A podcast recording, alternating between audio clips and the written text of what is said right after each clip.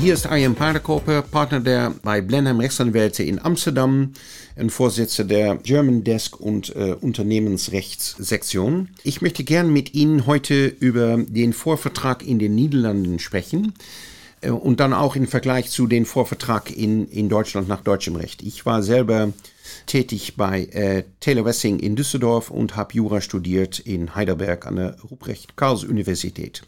Wir beraten in den Niederlanden deutsche äh, Mandaten und sind spezialisiert in Cross-Border Transactions zwischen Deutschland und den Niederlanden und vice versa. Über das Vorvertrag in den Niederlanden. Ich weiß, ich bin bekannt mit äh, der Tatsache, dass in Deutschland ein Vorvertrag richtig ein Vorvertrag ist und einfach ein Vornehmen, eine Transaktion zu beabsichtigen. Das heißt, nach deutschem Recht kann den Vorvertrag eigentlich, die Verhandlungen können jeden Moment können die abgebrochen worden oder ohne dass man hier als Verkäufer oder Käufer Schadenersatz pflichtig ist.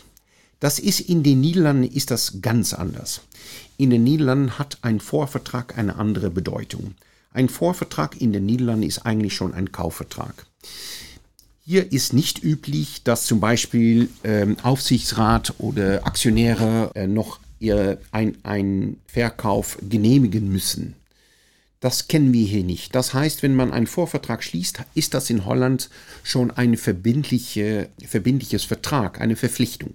Es sei denn, dass man hier ein Klausel ähm, vereinbart, dass jede Partei dauernd den Prozess, die Verhandlungen abbrechen kann, ohne dass man schadenersatzpflichtig ist.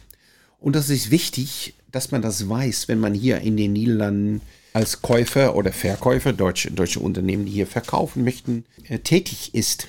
Das ist also total anders. Und wir kennen hier in Holland eigentlich vier vorvertragliche Phasen. Und das heißt, erstens redet man mal als Verkäufer mit einem potenziellen Käufer über Verkauf des Unternehmens. Das kann natürlich, dann schließt man den Vorvertrag ab, äh, Letter of Intent, da ist natürlich Geheimhaltung vereinbart, da ist natürlich Kaufpreis schon dargestellt. Ähm, äh, Exklusivität und eine Frist.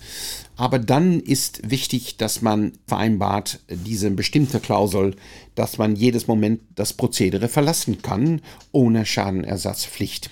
Wenn man das nicht tut und zum Beispiel der Due Diligence hat schon angefangen, dann dann ist man so weit schon, dass da, wo der Verkäufer sagt, hör mal Leute, ich mache nicht weiter und der Käufer sagt, hör mal, wir haben hier Kaufobjekt vereinbart, das ist das Unternehmen, Zeit der Übertragung, entweder äh, rückwirkend oder heutig, oder äh, wir haben Preis vereinbart, die drei.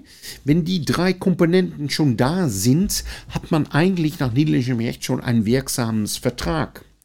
Und wenn man dann als Verkäufer sagt, hör mal Leute, ich mache nicht weiter, ich breche auf, zum Beispiel der Käufer äh, gefällt dich nicht oder es gibt eine andere interessanten, der interessierte Partei, der mehr bezahlt, dann ist man dran, dann hat man ein potenzielles Risiko und das Risiko ist, dass man im günstigsten Fall Schadenersatz zahlt und das heißt Kosten der Due Diligence, Kosten der Anwälte, Wirtschaftsprüfer, aber im schlimmsten Fall zahlt man auch Gewinnverlust und im meist schlimmsten Fall ist man verpflichtet, das Unternehmen zu verkaufen. Und kann man mit einer ein, einfachen einstweiligen Verfügung mit Zwangssummen und so weiter gezwungen werden, das Unternehmen zu übertragen an den Käufer.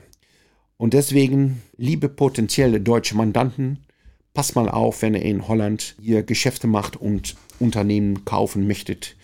Wir sind hier als Blenheim spezialisiert mit unserem German Desk. Wir haben vier deutschsprachige Anwälte im Haus, äh, unterdessen zwei mit doppelter Zulassung, ein an äh, Oberlandesgericht Düsseldorf, das ist der Herr Göldemund. Die Frau Grünberg ist zugelassen am Eurogeld München. Ich danke Ihnen.